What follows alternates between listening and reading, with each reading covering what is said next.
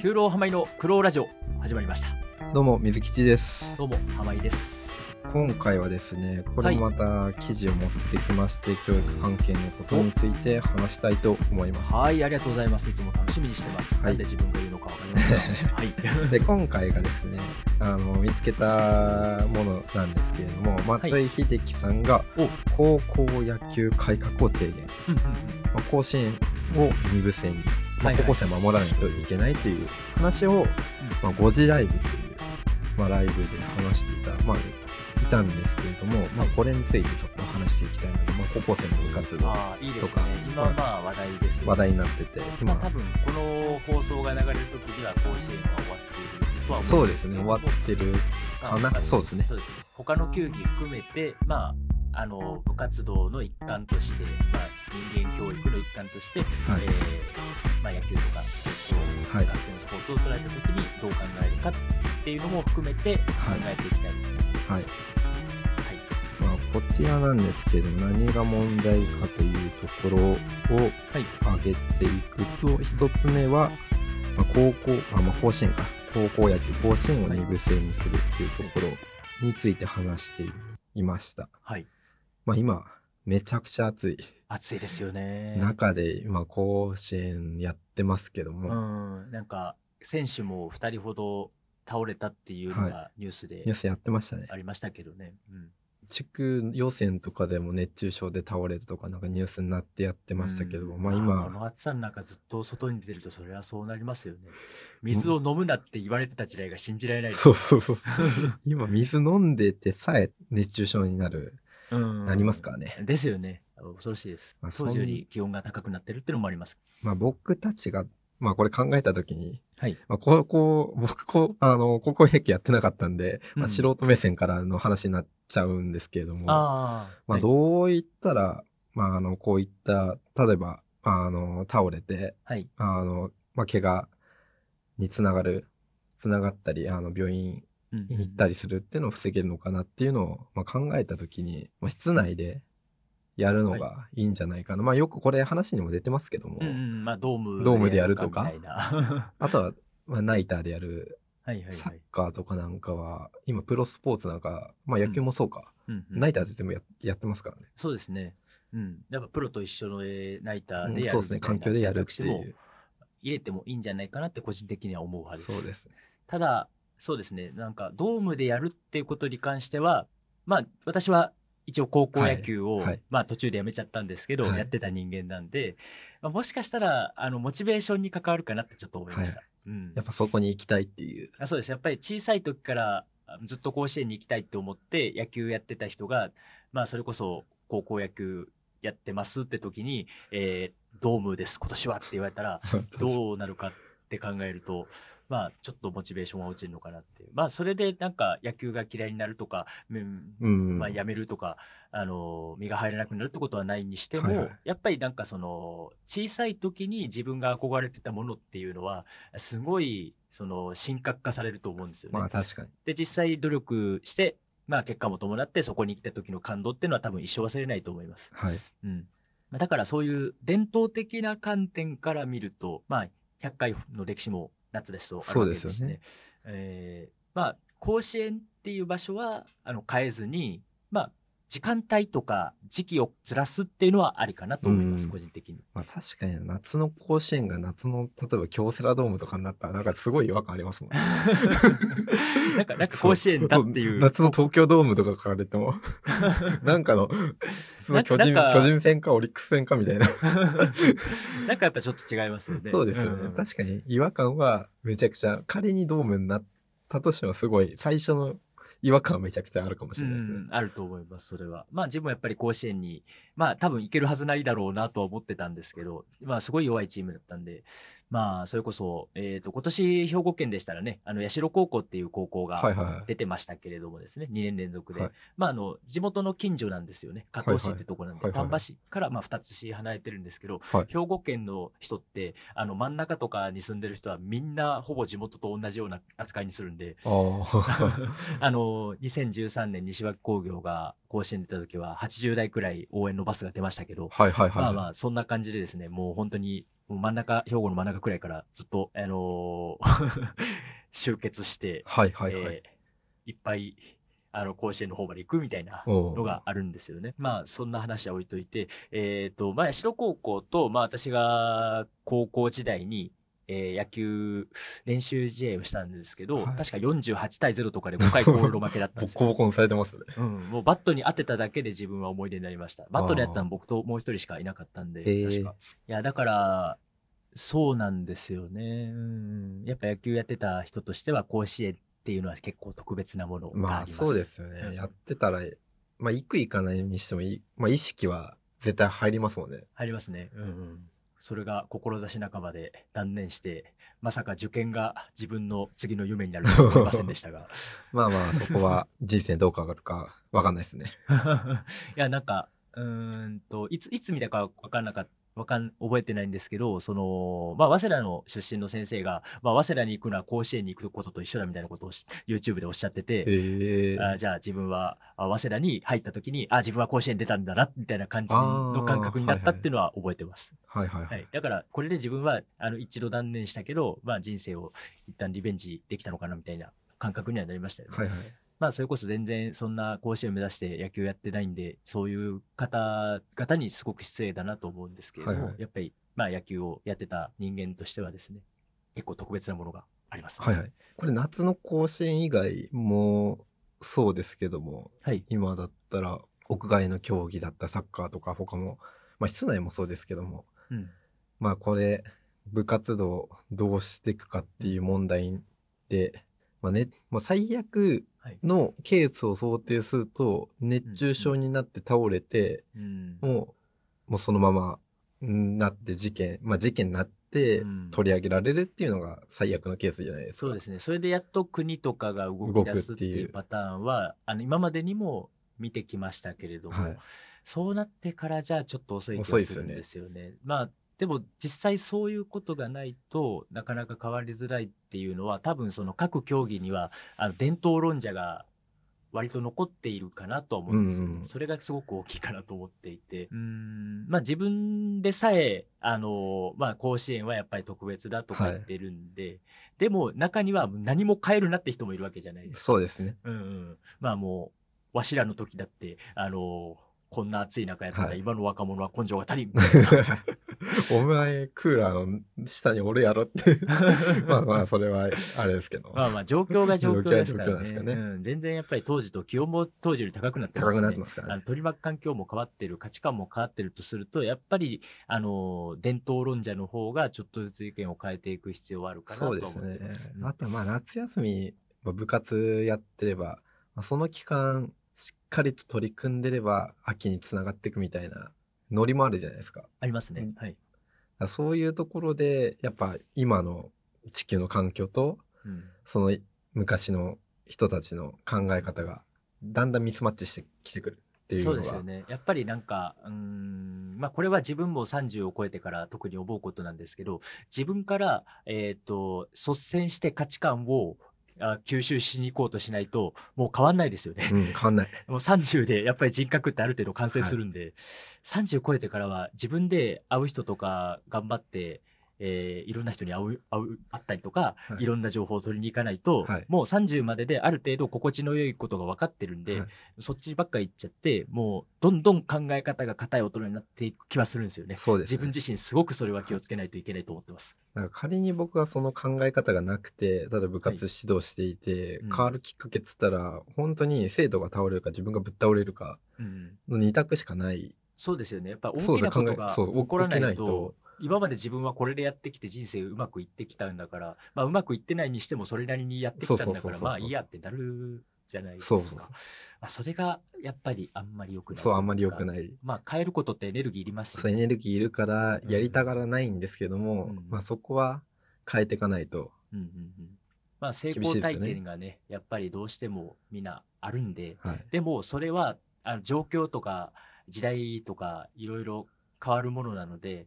全ての人間に当てはまるものではないというのは考える必要はあるかなと思います。そうですよね。まあもちろん変わってはきてますからねうん、。そうですね。今の方はすごく、指導者の方とかすごくうん理論的で、えー考え方が柔軟な人が多いなっていうのは、まあそんなにそのスポーツをやってる方に会って話を聞くわけじゃないですけど、でもなんか自分が思ってるはるかにすごい、なんかそういう知識に熟達してて、えーこんな機能的に今スポーツをしてるんだって思うことは、あの、衝撃を受けることはありますね。うん。な甲子園の話で言えば、まあ、勝っていうところもあるし、うんうん。まあ、分かりやすい例で言えば、はい。飲水タイム、クールタイムか、はい。入れる途中で、どっかの回で途中で入れて、入れてたりしてたはいはいはい。のがあるのと、あとあれか、あの、投投球制限入れてるんでしたっけ、今。だからそれで、うんまあ、選手の体を壊さないみたいな。うんうん昔はなかったけど、今そういうのを入れてる。すごく大事ですよね変わっては変わってきているんですよね。だからそれと、あの、今の環境が追いついてないっていうか。うんまあそうですよね。うん。まあそれこそ、まあ斎藤佑樹さんとか、私の二つ上ですけれども、はい斎藤佑樹さんとか本当、決勝まで 再試合も含めて700球とか800球とか投げて死ぬほど投げてて、なんか、あだってもう一人しか投げてない気がするんですよね、斎藤さん。あまあまあ確か、光投手も投げられてま投したけど。げてたけど、ずーっと投げてた記憶ありますね。うん、ですよね。すごいタフだなと思ったんですけど、今思ったらあんだけ投げて無事なはずが。そうそう。壊さないわけがないっていうのが。うんうんうん。けどあれが、ちょっと神格化されちゃうっていうのが。まあそうですよね。うん。そう、それが今、その後のアスリートで活躍する人の人生にも関わるかもしれないですし。うん、そうですね。やっぱり高高校野球で自分は燃え尽きるんだっていう思いでやる人もいて、で、それがすごく大事ってこともすごくわかるそうんですけどね。うん。だから桜木花道が 今じゃ、今なんだっていうね。気持ちもわからなくもうんうんうん。ないですしまあ選手生命に関わるそうそうそう怪我をしても頑張るっていうのはすごい、まあだって多分そこで頑張んないと一生後悔するわけですからそうそうそうそう。多分人生長いから、その方が後悔は少なくって済むかもしれないですけど、まあ、指導者の方とか大変だと思いますね。そうですよねそういう、あの生徒はやりますって言ってるけど、あの将来に響くかもしれないようそなう故障を抱えてプレーしているっていうのを知ったら、そう。だから気持ちとしてはやらせたいけども、止めなきゃいけない。けど止めたら止めたで、バッシングが来る。まあそうですよね。なんかこれも高校野球でありました、ありましたよね。ね佐々木、結構佐々木朗希選手の話とかも、あの、甲子園うん、出れ、結果的には出れな、で、投げさせないではい。負けちゃったけども、ああ、ありましたね。今プロにつながってるみたいな話もはいはいあるから、なんか指導者の方がどこで判断するかって非常に難しいところだとは思うんですけどでも、あれは指導者の方が素晴らしいなと思いました。うんだって、世間から叩かれる可能性があって、そうですよね。まあ、叩かれる、叩かれる、負けたら叩かれるじゃないですか、どうしても。実際叩かれてましたもんね。えでも、本当立派だと思います。うん現に今、佐々木選手はすごくプロで頑張ってらっしゃるので、まあ、そう思うと、やっぱりそういう大人に出会えるかどうかっていうのは、割と運なところもありますけど、うん。そういう人に出会えたらいいですよね。スポーツとか。るんであれば。まあ、それも、やっぱり、うんス、スポーツってすごく大事だと思う。大事だと思いますね。先生で全然やっぱり成績変わってくるとは思うんで。モチベーションの中は結構重要かなって思いますね。うん。やっぱりその、どどれだけその人の潜在能力を引き上げてあげられるうか、ん。もうみんな持ってるものは、ある程度いいものは持って学校に。入られてると思うんで、まあ、そこから伸ばすのはやっぱり指導者の役目役目。な気はしていて、うんうん、まあ自分もこんな偉そうなこと言ってますけどですね、多分全然ダメだと思います、そういうのは。僕まあちょっと話それますけども、はい。指導者で結構重要だなと思って、モチベーション上げてくれる先生って結構重要だなと思ってうんて、まあ一番大事だとむしろ思いますね。多分、なんか、自己肯定感が低い人とかいるじゃないですか。そうそうそう。あの、多分選手でもいると思うんですけど、多分、あの、そんなに能力、個人的な能力よりもそっちの方が、あの、最終的に成功を左右する気はしていて、あー確かに。だから僕の中学時代にはい担任の先生じゃなかったんですけども、はい。何かにつけて「お前は素晴らしい」っていろんな人に言うんですけどもああ、ま結構ひあの否定はしないで、うんそういったいいポジティブな言葉をかける先生がいたんですよね女性の先生で。いいいいですね。だから何かあの僕が例えば部活で成績残した時にはそう褒めてくれるし、うん。まあ成績とまあ普通の一般の勉強でもやってれば褒めてくれるし、うんだからそういう先生がいたんですよね。だから実際そういう人の言葉って、なんか最初は、まあ今中学、中学生だから、あまあそんなの、そんなの、まあまあまあみたいな形で聞いてくる、うんだんだん聞いてくるんですよね、そういうのって。うんだからそういう先生いるいないって重要だよなっていう。そうですよね。やっぱりそういう先生に出会えたかどうかっていうのがそうそうそう人生割と充実度と割と重要いうか、あの関わってくるかなと思ってて、10代とかですとやっぱり先生の教えが人生に今後及ぼす影響もすごく大きいとそうそ思いますし。うそうそう。うんまあ、全然やっぱり今回の話とかだと、まあ、今まで教育のことだから勉強のこととかそういうことばっかり話してましたけどですね、まあ、スポーツっていうのも教育の一つと捉えれば、えーすごく指導者の存在っていうのは大事だなと思います、ね。そうですね。やっぱ否定されてると、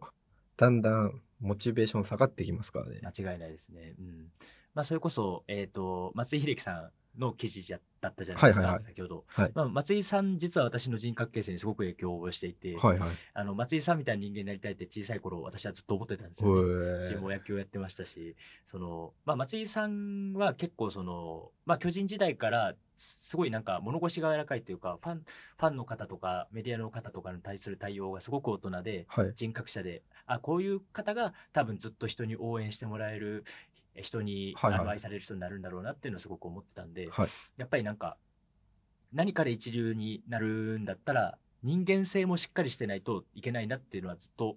小さい頃から思って育ってきたんですね。おおー、うん、で、その松井選手がですね、まあ、松井選手の伝記も結構読んだんで、はい。まあ、松井選手の、えー、と人間性っていうのがすごく大大きく影響したのは、まあ、お父様の存在と、はいあと中学生の時に出会えた高桑さんっていうコーチの存在だと思うんですようんへまあ、もちろん高校で出会えた山下監督もすごく大きいと思うんでえ。すけど、はいはいはい。まあ、まあ、松井選手の父親は、えー、と選択肢は用意してくれるけど、これをやれとは言わないっていうああ、はいはいはいはい。方だったと。はい。で、高桑先生っていう、まあ、中学の、えー先生は、結構その、まあ、松井せん松井さんは中学の時からすごいバッターだったんで、敬遠されたりとかした時に、はい。まあ、ふてくされるような態度を取ったことがあったみたいです、ね。で、その時にちゃんと叱ってくれる人だったはいはいはい。感じで、あーまあ、すごくマナーとか人間としてのこととかをきつく教えてもらったからこそ、まあ、実際高校で5打席連続敬遠された時に、ああいった大人の対応が取れたっていうのはあるんじゃないかなと。18歳で5回敬遠されて感情を表に出さない人ってすごくないですか、まあ、すごいですね。うん。なんか感情を表にだ表に出すのも重要は重要なんですけど、もう、うんまあまあ、そこはやっぱ真摯に対応するっていうのも、うんうんうんまあ、相手の相手の、ことを否定しなかったじゃないですか、一回も。うん。あれがもうすごいなって。しかもまあ、プロになって20代になってから、えーあれがあったから自分は頑張れたっていうのを言ってらっしゃるのを見て、いや、これ、この人間の器のでかさがすごいな。やっぱというか、指導者の方うんうんのうん。でかいですよね。指導者の存在が大きいですし、で、やっぱり、まあ、それを見て私は、まあ、こういった人間になりたいなって、ちょっと思っていたっていう感じですね。確かにな、今回の話も、まあ、甲子園の話はまあ徐々に改革していってるんで、まあ他のスポーツもですよね、今の状況でどうしていくかっていうのは、まあ個々で考えていく必要があるとは思うんですけども、うんうん。やっぱどんどん、さっき話出ましたが、アップデートしていかないといけないですよね。うんうんどんどん情報を。そうですね。やっぱり、なんか、結構失礼な態度を取ったりとか、あのー過激なことを言ったりするっていうのは、まあ、その人がその分野に対する勉強をしなくなったからっていうのはあると思うんですよ。あうんあ、勉強していたら、ら多分あんまりえー強いことは言わなくなると思うんで、はいだから未だに自分もなんであんなこと言っちゃったんだろうってことがあるんですけど、まあ、それを言った時ってやっぱり自分が勉強から遠ざかってた時期だったなっていうのは今思いますね。うんまあ確かに怒る、場面によっては怒んなきゃいけないところはあるとは思うんですよね。もちろんうんうん指導をする上で。はい、だそれが行き過ぎうんないようにするっていうのは、大事ですよね。やっぱ裁量難しいですよね、そこの部分は。うん、その塩梅ですね、うんバランスが大事かなとは思うんですけど。まあだから、そうですね、えっ、と、スポーツも、まあ勉強も、まあ指導するっていうことに関しては通ずるものがあるんだなっていうことは、まあ今回話してて、まあ解決策は出なかったですけでど、学びはすごく深まったんじゃないかなと思いますね。うん。まあどんどん自分たちの時代からはいろんな面で変わってきてるんで、うんまあそこにどれだけ、まあ僕たち、教育関係じゃない僕たちも今こうなってるんだってアップデートしていくことは重要かなとは思いました。そうですね。やっぱり、あの、私自身も人生勉強でしすので まあ勉強でやっぱり人生が、えー前向きに生きられるんだなっていうのを最近、また再確認できたんでですね、あの、これからも頑張っていきたいなと思います。そうですね。頑張ってる、部活動で頑張ってる方が、まあ、大変な目に遭わないうんようになってほしいなとはい。思います。それは心から思っております。はい。まあ、今回は、まあ、松井秀喜さんの、はいえー、と記事の方を、まあ、紹介させていただいたので、概要欄にも載せておりますので、ありぜひ見てみてください。まあ、ちょっと高校野球の改革の話では なかったのでまあ途中からまあ部活の、まあ部活どうやって部活の話、まあ今の部活とどう向き合っていくかって話になりましたけども、はいまあ、今回はこんな話で終わりとなります。はい、ありがとうございます。はいあありがとうございました。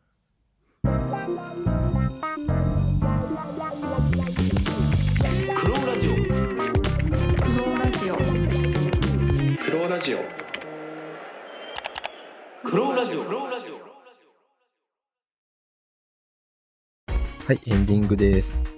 はい、今回は松井秀喜さんの記事です。はい。こちらを